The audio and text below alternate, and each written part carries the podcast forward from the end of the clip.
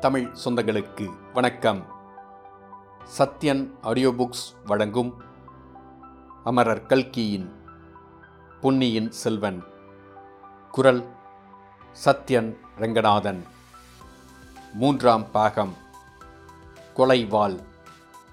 அத்தியாயம் முப்பத்தி ஏழு. வேஷம் வெளிப்பட்டது. பயங்கர தோற்றம் கொண்டிருந்த அந்த காளாமுக சைவரை அந்த நேரத்தில் அந்த இடத்தில் பார்க்கும் வந்தியத்தேவன் ஒரு கணம் திகிலடைந்தான். பிறகு அவனுக்கு இயற்கையான துணிச்சல் திகிலை விரட்டியடித்தது. இவனை எங்கேயோ பார்த்திருக்கிறேனே எங்கே? என்று சிந்தித்தான். ஆம் ஆம். அரிச்சந்திர நதிக்கரையில் மரத்தடியில் படுத்திருந்தபோது இரண்டு பேர் வந்து உற்று பார்த்துவிட்டு போகவில்லையா? அவர்களில் ஒருவன் இவன். அவ்வளவுதானா? ஒரு தடவை மட்டும் பார்த்த முகமா இது? அந்த கூரிய பார்வையுள்ள கண்களை வேறு எங்கேயும் பார்த்ததில்லையா? இதற்குள் காளாமுக சைவன் அவனை உற்று பார்த்துவிட்டு "ஹ ஹ ஹ ஹ" என்று சிரித்தான். அந்த குரல் அடிக்கடி கேட்ட குரல் போல் இருக்கிறதே. அடச்சே நீதானா? உனக்காகவா இந்த நள்ளிரவில் இவ்வளவு கஷ்டப்பட்டு வந்தேன்? என்று காளாமுக சைவன் கூறியபோது அவன் வேண்டுமென்று குரலை சிறிது மாற்றிக்கொண்டு பேசுவதாக தோன்றியது. பின்னே யாருக்காக வந்தாய்? என்று வந்தியத்தேவன் கேட்டான். இளவரசரை தேடிக்கொண்டு வந்தேன் என்றான் காளாமுகன். எந்த இளவரசரை? உனக்கென்ன அதை பற்றி? நீ ஏன் கேட்கிறாய்? நானும் ஒரு இளவரசன்தான் அதனால்தான் கேட்டேன். இளவரசனுடைய முகலட்சணத்தைப் பார். என் முகலட்சணத்துக்கு என்ன ஐயா குறைவு? உம்மைப் போல் தாடி மீசையும் சடைமுடியும் எலும்பு மாலையும் அணிந்தால் என் முகம் லட்சணமாகி விடுமா அணிந்து பாரேன் அப்போது தெரியும். தாடி மீசையும் ஜடைமுடியும் எத்தனை நாளில் வளரும்? அது என்ன பிரமாதம்? ஒரு நாளில் வளர்ந்துவிடும். வேண்டுமென்றால் ஒரு ஞாழிகையில் கூட. அப்படித்தான் இருக்குமென்று நானும் நினைத்தேன். என்ன நினைத்தாய்? ஒன்றுமில்லை. என்னை கட்டியிருக்கும் கட்டுகளை அவிழ்த்துவிடு. நானும் உங்கள் கோஷ்டியில் சேர்ந்து விடுகிறேன் போதும் போதும். உன்னை போன்ற ஒற்றர்கள் இன்னும் யாரோ எங்கள் கூட்டத்தில் இருக்கிறார்கள். அதனால்தான் எங்கள் மகாசங்கம் இன்று அப்படி முடிந்தது. எப்படி முடிந்தது? மகாசங்கத்துக்கு இளவரசர் வரப்போகிறார். அவர் சிம்மாசனம் ஏறியதும் எங்கள் மகாகுருவை ராஜகுருவாக ஏற்றுக்கொள்வதாய் வாக்களிக்கப் போகிறார் என்று காத்திருந்தோம். இளவரசர் வரவே இல்லை என்னை கட்டவிழ்த்துவிடு இளவரசர் ஏன் வரவில்லை என்று நான் தெரியப்படுத்துகிறேன். எந்த இளவரசர்? வேறு யார்? கண்டராதித்தரின் குமாரர் மதுராந்தகர்தான் நான் ஊகித்தது சரி. என்ன ஊகித்தாய்? நீ ஒற்றன் என்று ஊகித்ததை தான் சொல்கிறேன். எதை கொண்டு ஊகித்தாய்? இளவரசரை தேடிக்கொண்டு வந்தபோது இந்த காட்டுக்குள்ளிருந்து சிலர் வெளியேறுவதை பார்த்தேன். அவர்கள் இன்னார் என்று எனக்கு தெரியும். நீ ஒற்றன் என்று சந்தேகித்துதான் அவர்கள் உன்னை கட்டி போட்டிருக்க வேண்டும். ஆனால் உன்னை உயிரோடு ஏன் விட்டுவிட்டு போனார்கள் என்றுதான் தெரியவில்லை. அதை நான் சொல்கிறேன். என்னை கட்டவிழ்த்துவிடு நீ ஒன்றும் சொல்ல வேண்டாம். உன்னை கட்டவிழ்த்து விடவும் முடியாது. நான் சொல்கிறபடி செய்கிறதாக ஒப்புக்கொண்டால். நீ சொல்கிறபடி என்ன செய்ய வேண்டும்? உனக்கு சம்பந்தமில்லாத விஷயங்களில் தலையிடுவதில்லை என்று ஒப்புக்கொண்டு நூற்றெட்டு தோப்புக்கரணம் போட வேண்டும். அப்படியா சமாச்சாரம்? என்றான் வந்தியத்தேவன். இந்த பேச்சு நடந்து கொண்டிருந்த போதெல்லாம் அவனுடைய கைகள் சும்மா இருக்கவில்லை. மெல்ல மெல்ல கட்டுகளை அவிழ்த்து கொண்டே இருந்தன. நூற்றெட்டு தோப்புக்கரணம் போட வேண்டும் என்று காளாமுகன் கூறியபோது எல்லா கட்டுகளும் அவிழ்ந்துவிட்டன. பாய்ந்தான் வந்தியத்தேவன். அவனை கீழே தள்ளினான். காளாமுகன் கையில் ஏந்தியிருந்த சுளுந்து பக்கத்தில் விழுந்தது. ஆனால் அடியோடு அணைந்து விடாமல் சிறிது வெளிச்சம் கொடுத்து கொண்டிருந்தது. கீழே விழுந்த காளாமுகன் மார்பின் மீது வந்தியத்தேவன் ஏறி உட்கார்ந்து கொண்டு அவன் முகதாடியை பிடித்து குலுக்கினான். தாடி வந்தியத்தேவனுடைய கையோடு வந்துவிட்டது. அதே சமயத்தில் காளாமுகன் வந்தியத்தேவனை உதறி தள்ளிவிட்டு எழுந்து நின்றான். தரையில் கிடந்த அணைந்து போகும் தருவாயிலிருந்த சுளுந்தை வந்தியத்தேவன் எடுத்து தூக்கிப் பிடித்தான். தாடியும் சடையும் இழந்த காளாமுகனுடைய முகம் சாக்ஷாத் வீர வைஷ்ணவ ஆழ்வார்க்கடியானுடைய முகமாக காட்சியளித்தது. இருவரும் ஒருவர் முகத்தை ஒருவர் பார்த்து சிறிது நேரம் சிரித்து கொண்டிருந்தார்கள். வைஷ்ணவரே சம்பந்தமில்லாத விஷயங்களில் தலையிடக்கூடாது என்று எனக்கு சொன்னீரே நீர் மட்டும் என்ன செய்தீராம்? என்று வந்தியத்தேவன் கேட்டான். உன்னைப்போல் நான் அபாயத்தில் அகப்பட்டு கொள்ளவில்லையே அப்பனே. நான் மட்டும் இப்போது வந்திராவிட்டால். நீர்தான் என் கட்டுகளை அவிழ்த்து விட்டதாக எண்ணமா? நீயே கட்டவிழ்த்து கொண்டிருந்தாலும் இந்த காட்டிலிருந்து என் உதவி இல்லாமல் வெளியே போக முடியாது. நரிகளுக்கு இரையாக வேண்டியதுதான். நரிகள் கிடக்கட்டும். இங்கே சற்று முன் வந்து கூடியிருந்த மந்திரவாதி நரிகளை நீர் பார்த்திருந்தால். அந்த நரிகளிடமிருந்து நான் தப்பியதுதான் பெரிய காரியம். அந்த மந்திரவாதிகளை எனக்கு தெரியும். மந்திரவாதிகள் மட்டும்தான் வந்திருந்தார்களா? இன்னும் யாராவது வந்திருந்தார்களா? சிறிய மீன் ஒன்று வந்திருந்தது. புலியை விழுங்க ஆசைப்படும். அதிசயமான மீன் அது. ஆகா சொல் சொல். யார் யார் வந்திருந்தார்கள்? என்னென்ன நடந்தது? விவரமாகச் சொல். நீர் எதற்காக இந்த வேஷம் தரித்தீர்? சாயங்காலம் எங்கே போயிருந்தீர்? போயிருந்த இடத்தில் என்ன நடந்தது? அதையெல்லாம் சொன்னால் இங்கே நடந்ததை நான் சொல்கிறேன். நான் சொல்வதற்கு அதிகமாக ஒன்றுமில்லை. இன்று முன்னிரவில் கொள்ளிடக்கரையில் காளாமுகர் மகாசங்கம் கூடும் என்று தெரிந்தது. அங்கே என்ன நடக்கிறது என்று பார்ப்பதற்காகத்தான் இந்த வேஷம் போட்டுக்கொண்டு போனேன். பார்த்துவிட்டு கொள்ளிடக்கரை தோணித்துறையில் உன்னை வந்து சந்திக்கலாம் என்று எண்ணினேன். மகாசங்கமும் கூடிற்று. பெரிய பழுவேட்டரையர் வந்திருந்தார். காளாமுகர்களின் பெரிய குருவும் வந்திருந்தார். ஆனால் முக்கியமாக யார் வருவார் என்று எதிர்பார்த்து கொண்டிருந்தார்களோ அவர் வரவே இல்லை. இளவரசர் மதுராந்தகரைத்தானே எதிர்பார்த்தார்கள்? ஆம் அது எப்படி உனக்கு தெரிந்தது? மதுராந்தகர் தஞ்சை சிம்மாசனத்தில் ஏறினால் ராஜ்யபாரம் அழகாகத்தான் நடைபெறும். ஏன் அவ்விதம் சொல்கிறாய்?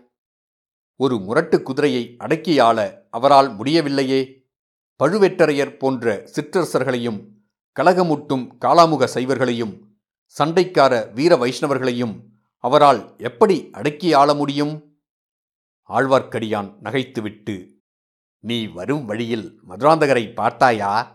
அவருக்கு என்ன நேர்ந்தது தெரியுமா? என்று கேட்டான். வந்தியத்தேவன் தான் மதுராந்தகரை தொடர்ந்து வந்ததையும் திடீரென்று தீவர்த்தியைக் கண்டு அவருடைய குதிரை தறிக்கெட்டு ஓடியதையும் தான் அவரை சிறிது தூரம் தேடிப் போனதையும் கடைசியில் களத்து மேட்டில் குதிரையை மட்டும் பார்த்ததையும் கூறினான். பிறகு ஐயோ பாவம்! குதிரை அவரை எங்கே தள்ளிற்றோ என்னவோ அவருடைய உயிருக்கே ஆபத்து நேர்ந்தாலும் நேர்ந்திருக்கலாம். அதனால்தான் அவர் உங்கள் மகாசங்கத்துக்கு வரவில்லை. நாம் மறுபடியும் போய் அவரை தேடி பார்க்கலாமா? என்று கேட்டான். அழகுதான். அதை பற்றி நமக்கு என்ன? நம்முடைய வேலையை நாம் பார்க்கலாம். வா. புறப்படு உடனே.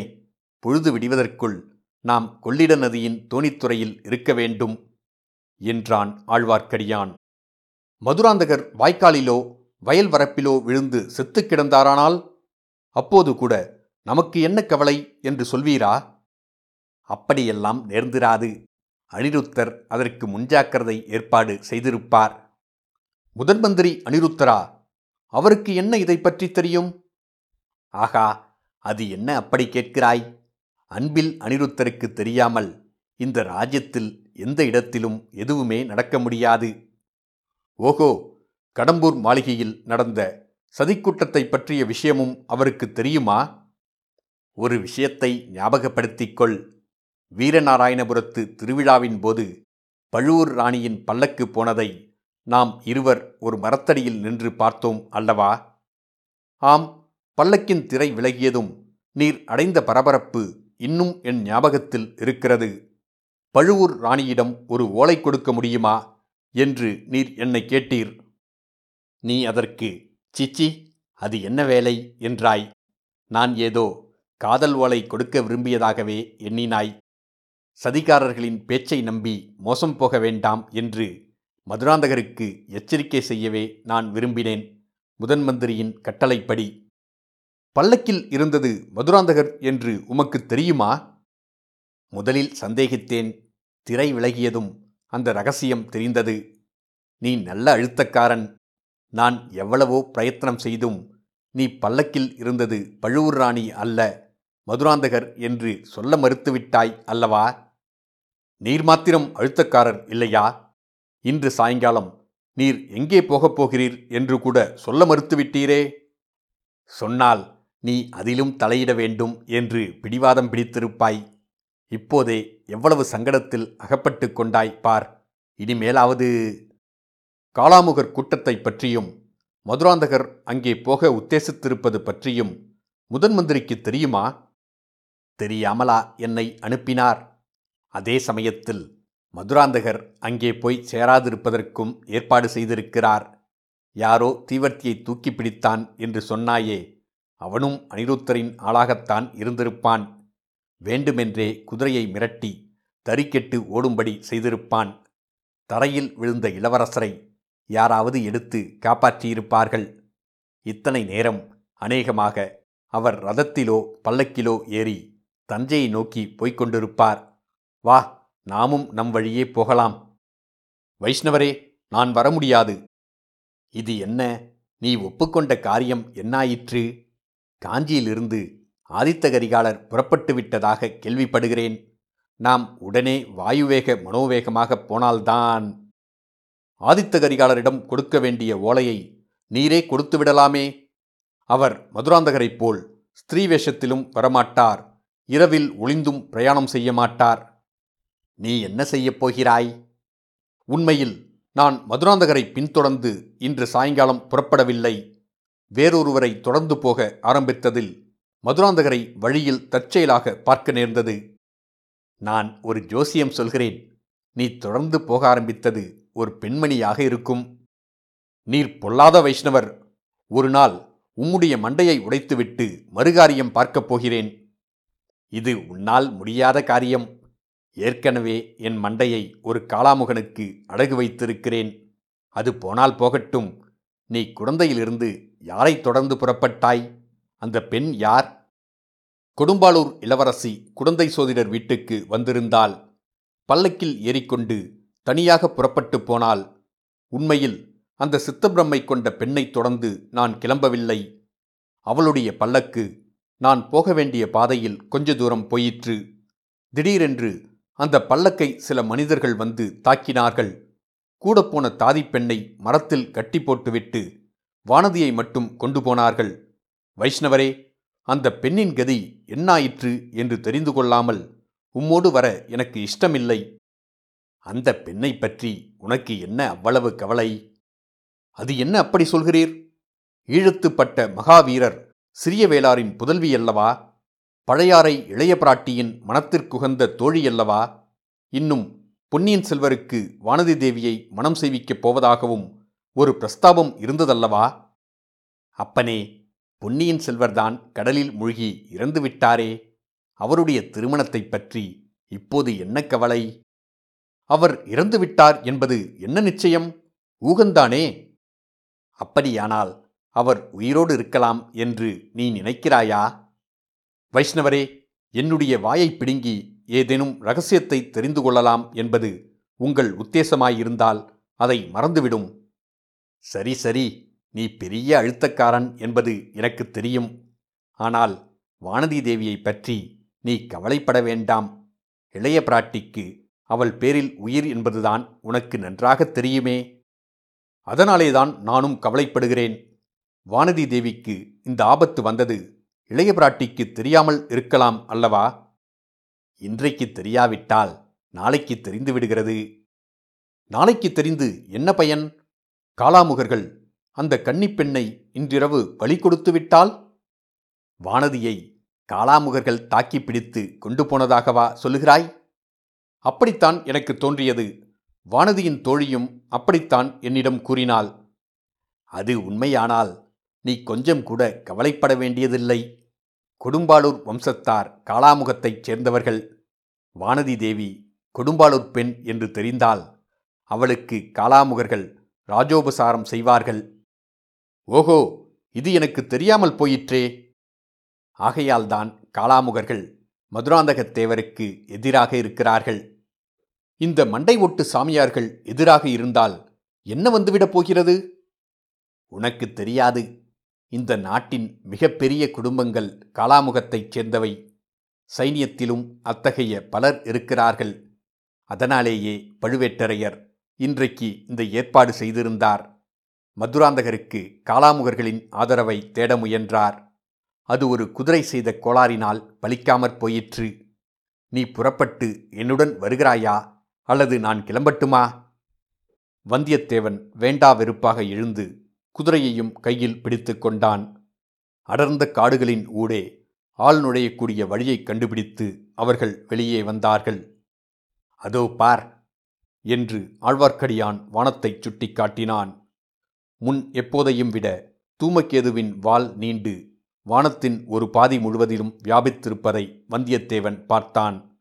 குளிர்ந்த வாடைக்காற்று வீசிற்று. வந்தியத்தேவனுடைய உடம்பு சிலிர்த்தது. தூரத்தில் கிராமத்து நாய் ஒன்று தீனமான சோகக்குரலில் அழுதது. இத்துடன் அத்தியாயம் முப்பத்தி ஏழு முடிவடைந்தது. மீண்டும் அத்தியாயம் முப்பத்தி எட்டில் சந்திப்போம்.